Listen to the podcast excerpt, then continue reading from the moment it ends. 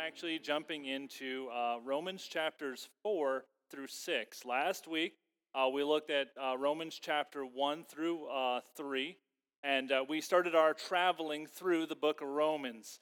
Uh, within the pages of this book, we're going to find a lot of information. and at times, some of this information, I'm not going to lie, can be a little bit hard to swallow. Last week we talked about uncomfortable truth. We talked about how Paul just lays out the truth and how he is unashamed uh, of the words that he is preaching to those that are hearing in this letter.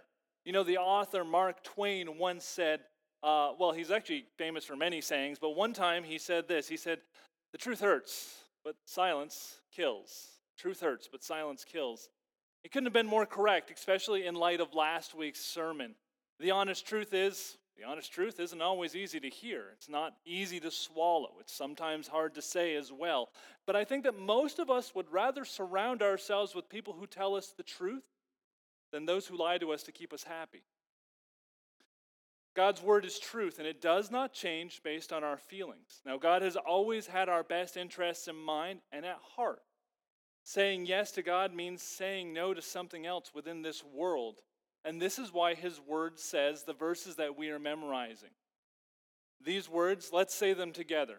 For the grace of God has appeared that offers salvation to all people. It teaches us to say no to ungodliness and worldly passions and to live self controlled, upright, and godly lives in this present age. It comes from Titus 2 11 through 12. Now, like I said before, we're memorizing it in the NIV on purpose. It has a slightly different wording. And I've been saying this for the last couple of months. There's a lot there. But it's got such a deep application for each of our daily lives. And we're going to continue this one all the way through the end of the month, and we'll move on to something else. this grace of God that the passage talks about is going to be our primary topic of discussion today as we're going through the sermon. The grace is extended to us. But once it's accepted, it'll change your life completely.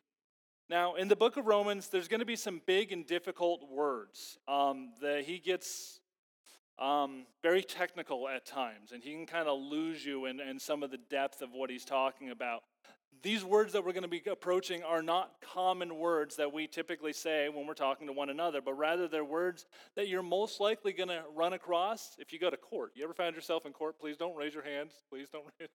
you never know. Uh, today's sermon is titled with one of those words, and we're going to be looking at it and the impact of your life. So, uh, that word is justification. The word that we're going to be looking at today is justification as Paul is using it. Now, typically, when I think of the word justification, I think of my children when they know they have done something wrong and they come and talk to me, they say that they are um, without excuse. They try to justify their actions. You ever had your kids try to justify their actions?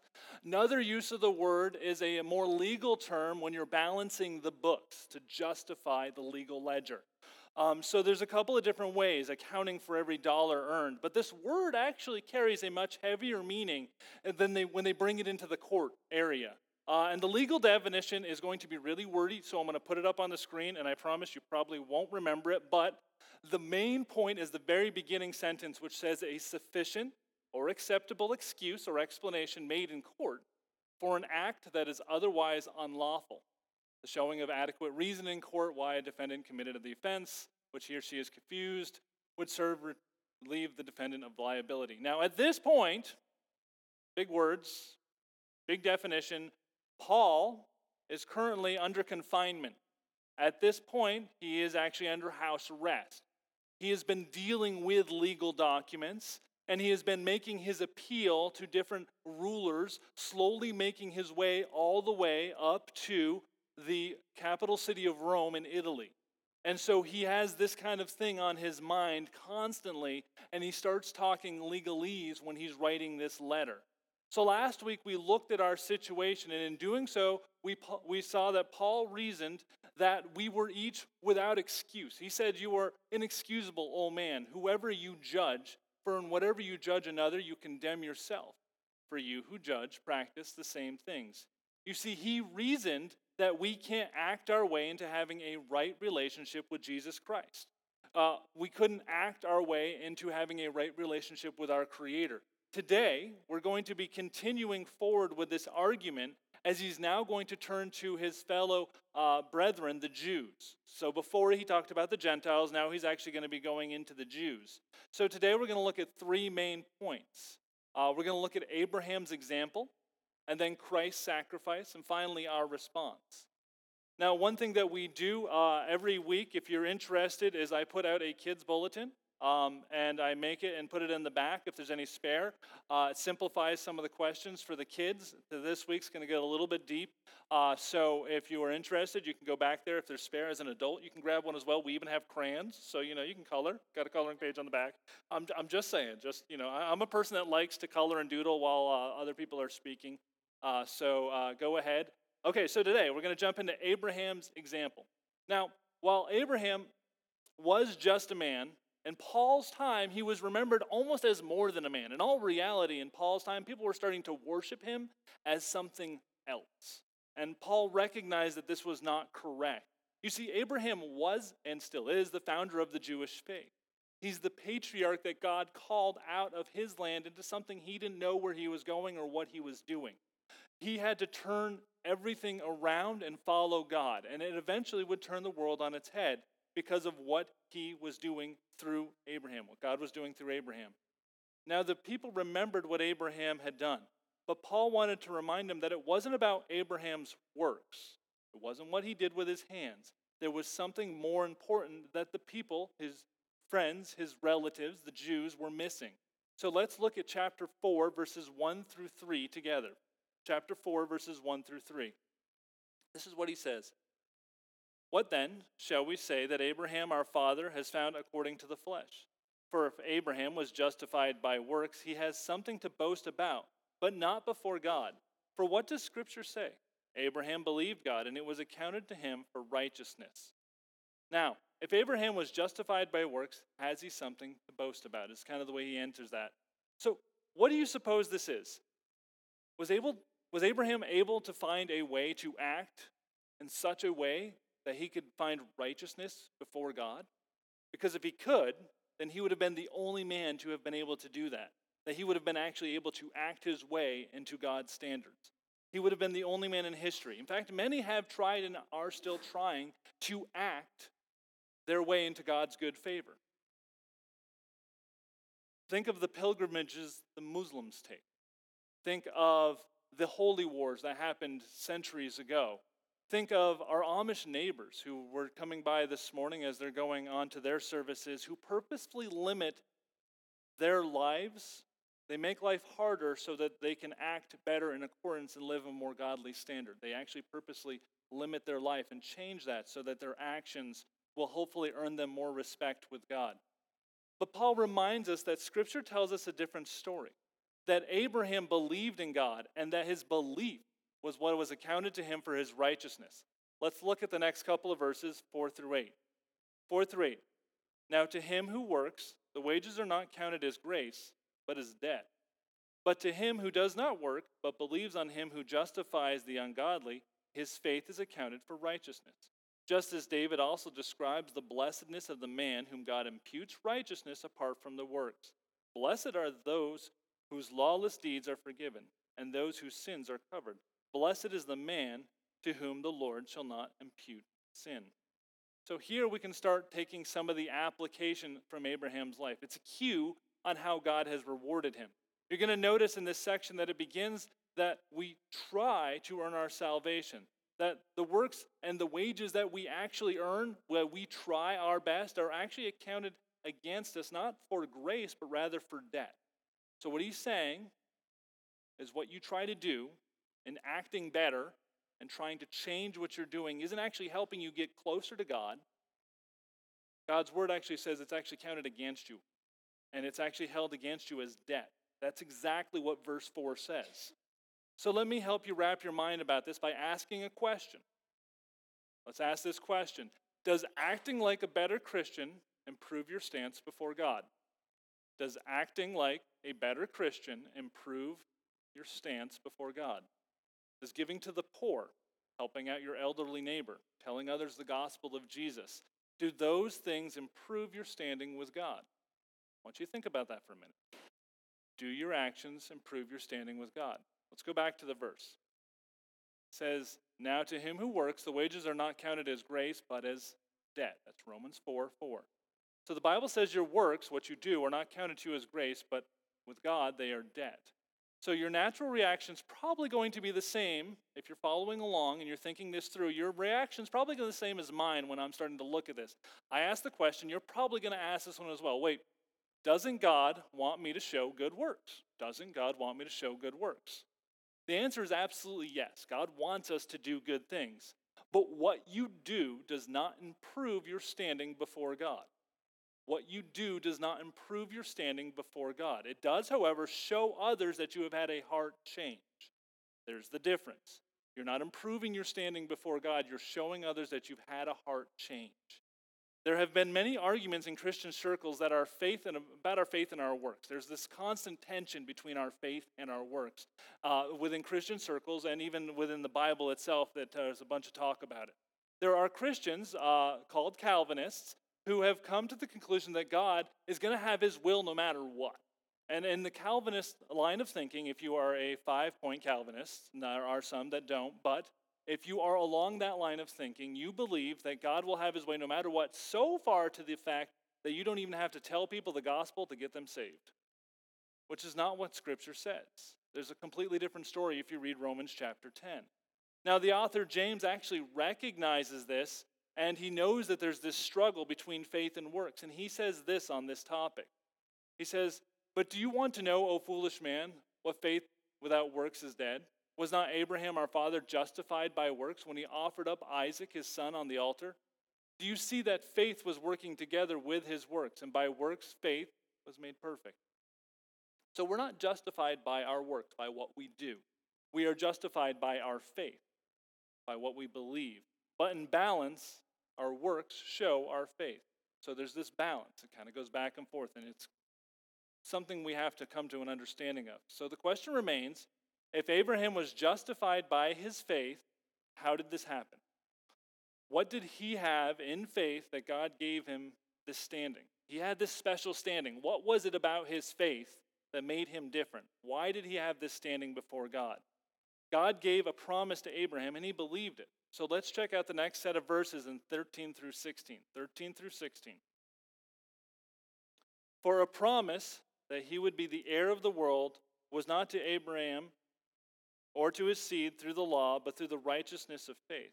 For if those who are of the law are heirs, faith is made void, and the promise made of no effect. Because the law brings about wrath, for where there is no law, there is no transgression. Therefore, it is of faith that it might be in accordance with grace, so that the promise might be sure to all the seed, not only those who are of the law, but also of those who are the faith of Abraham, who is the father of us all. So, here, Paul is actually referencing a very important story that you may have heard of.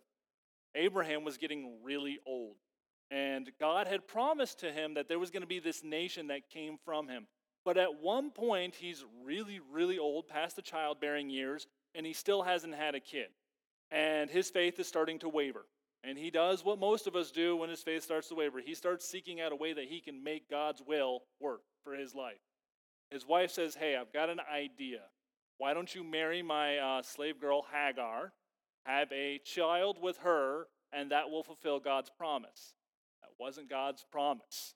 And when we try to go around it, it generally works out fairly poorly. But unfortunately, that's exactly what happened. Is they figured out a way to try to make God's law work for them.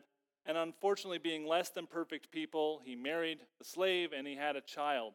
So Sarah told Abraham, and they now have this child. And today, the Muslim nation will actually say that they are the descendants of Abraham. They're technically correct. That is the firstborn. But God wanted to work through faith. God wanted to work in a way that man could never accomplish on his own. God was going for something different because he wanted all of the glory to go back to him and not to man. God didn't give a promise through natural means. This is partly why we see the Bible as a whole, and it helps us. We have to look at both ends of the Bible, and we have to look at it as a whole to help us to understand what is happening and to make life easier to understand. You see, the Savior would eventually be born, the Savior was promised. But we know him now as Jesus Christ. We know that Jesus was born through the Son of promise. So let's look at point number two, which is Christ's sacrifice. We'll go into Christ's sacrifice. At this point, Paul has already established that everything is going to change in our lives. In fact, he begins chapter 5 in this way He says, Therefore, having been justified by faith, we have peace with God through the Lord Jesus Christ. That's Romans chapter 5, verse 1. Our justification, sermon title today, comes from the actions of Jesus and the faith that we have on his actions. So you may have realized by now that we are not worthy of the kindness that Jesus has displayed to us. We are all stained permanently by sin. So the question is why did Jesus do it? Why did he step down? Why did he do the sacrifice? Why did he stand in our place? Let's look at the next couple of verses together. If you'll flip with me to chapter 5, verses 6 through 9. Says, For when we were still without strength in due time, Christ died for the ungodly. For scarcely for a righteous man one will die, yet perhaps for a good man someone would even dare to die. But God demonstrates his own love toward us, and that while we were still sinners, Christ died for us. This is a description that paints perfectly exactly where we are before God and how benevolent God has been to us. That through Jesus Christ, we can actually have a fixed relationship. God came down. It's interesting because it says that it's rare for somebody to even die for a good person. You've probably heard of someone sacrificing their life for a general or for somebody else important. But it's even rarer for somebody to die for not only an enemy, but also someone that the world would consider unredeemable. But this is exactly what Jesus did. We aren't held in high honor. And Paul tells us exactly where we stand. We are sinners, we're tried and condemned. Not just sinners, but verse 10 actually says that we are God's enemies. We're God's enemies. Our sin has put us in a place as God's enemies. And when I think about God's enemies, I think of horrible people. I think of, like, okay, first century, I think of Nero the guy who lit Christians on fire to have light for his parties.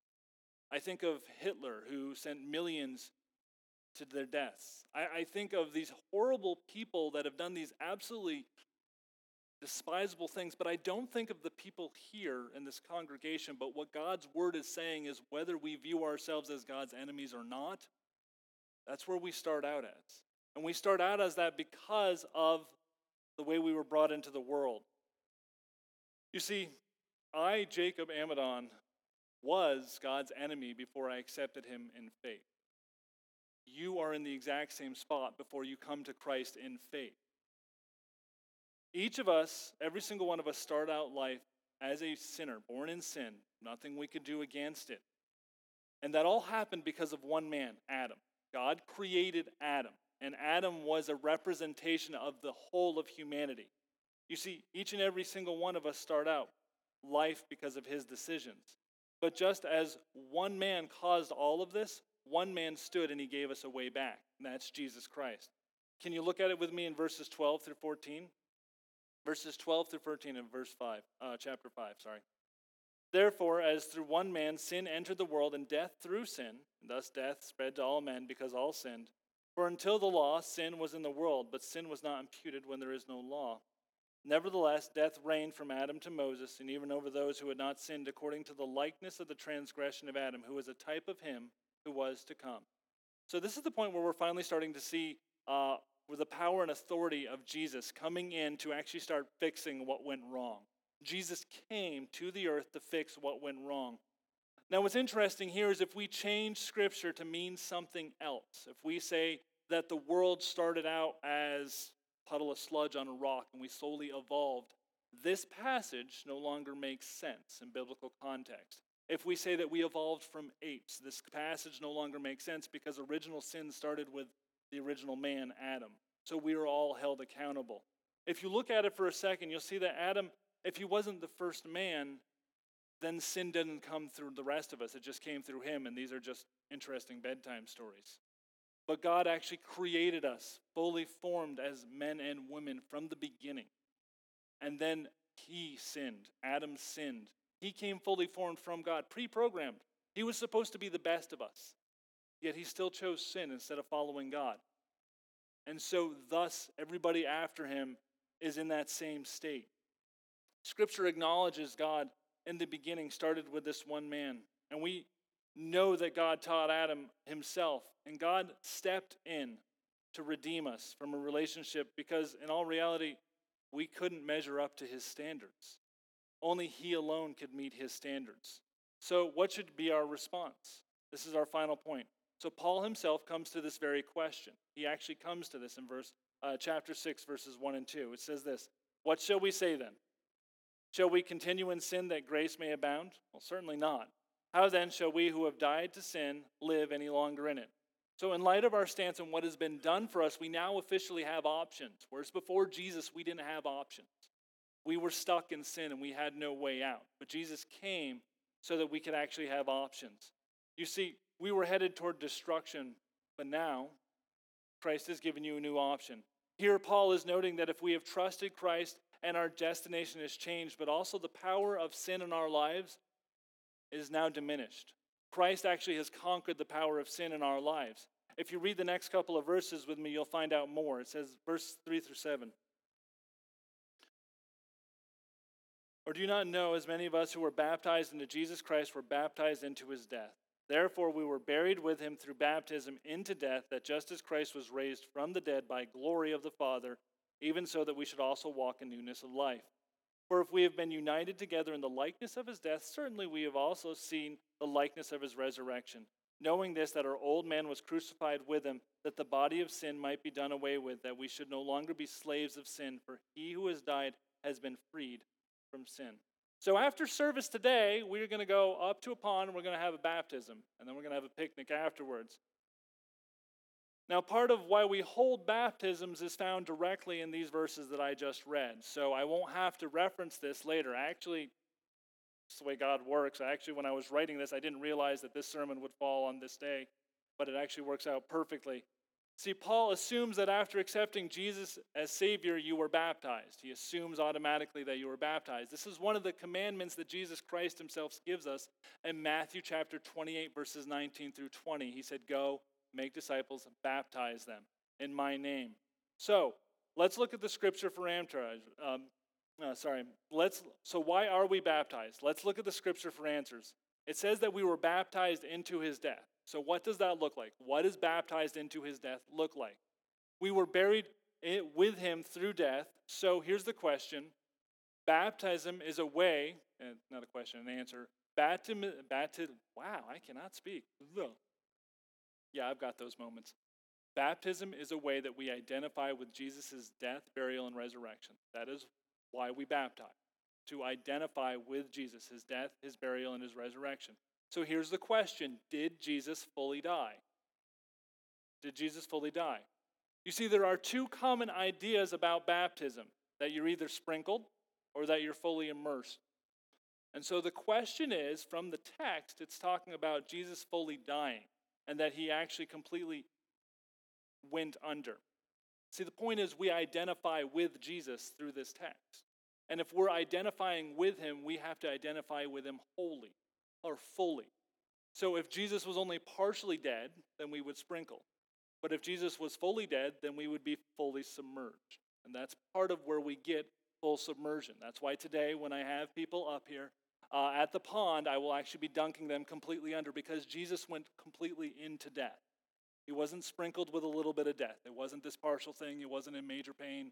And then he came back to life suddenly. No, it was a complete death. And that is why we go completely under, because it's an identification process. Now, when I put you under later today, I will actually say that you were buried in the likeness of his death.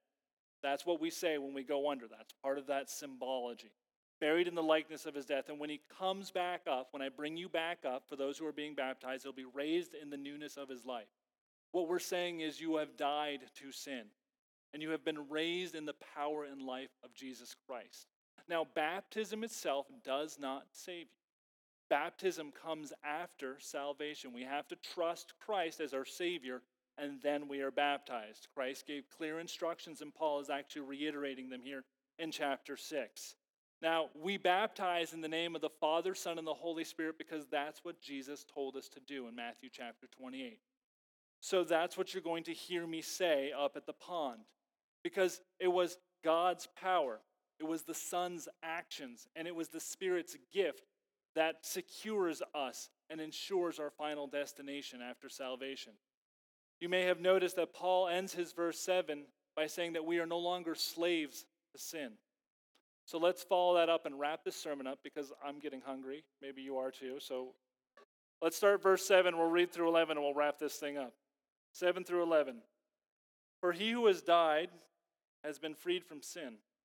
Now, if we have died with Christ, we believe that we shall also live with him, knowing that Christ, having been raised from the dead, dies no more. And death no longer has dominion over him.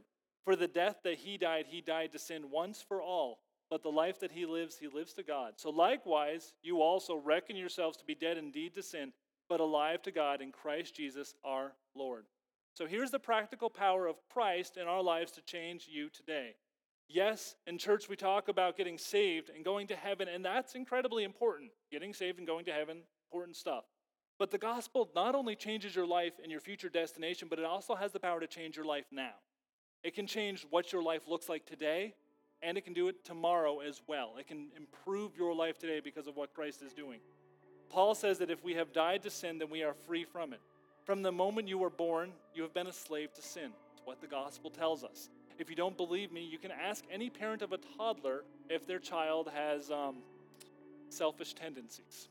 Okay, you probably uh, have at least seen one or two toddlers, and this is more than just survival instincts. The evolutionists will tell you that this is survival instincts. This is a no, this is mine.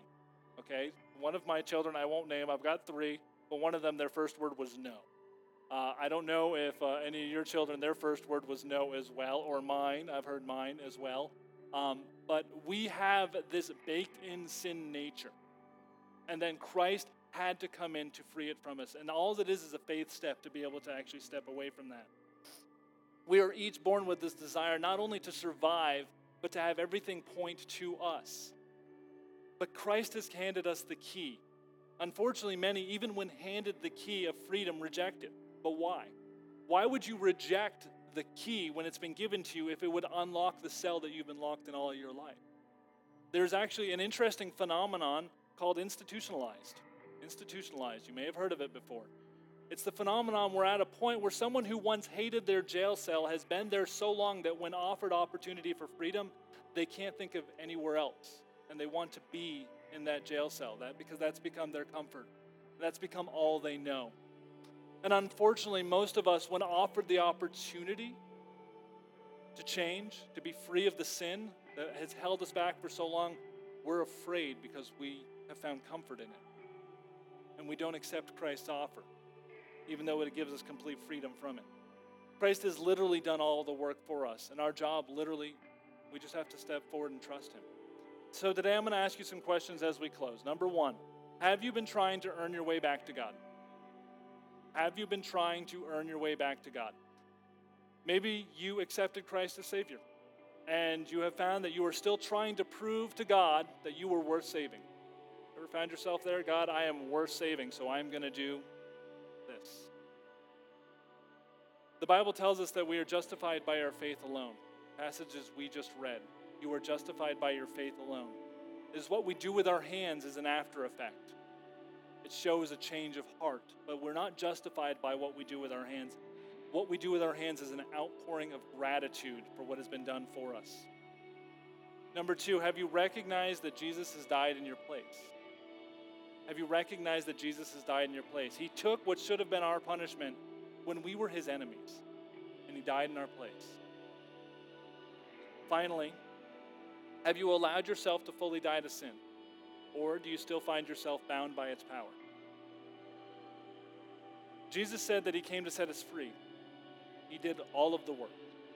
You only have to be willing to give up your control. And unfortunately, that is the hardest part giving up control.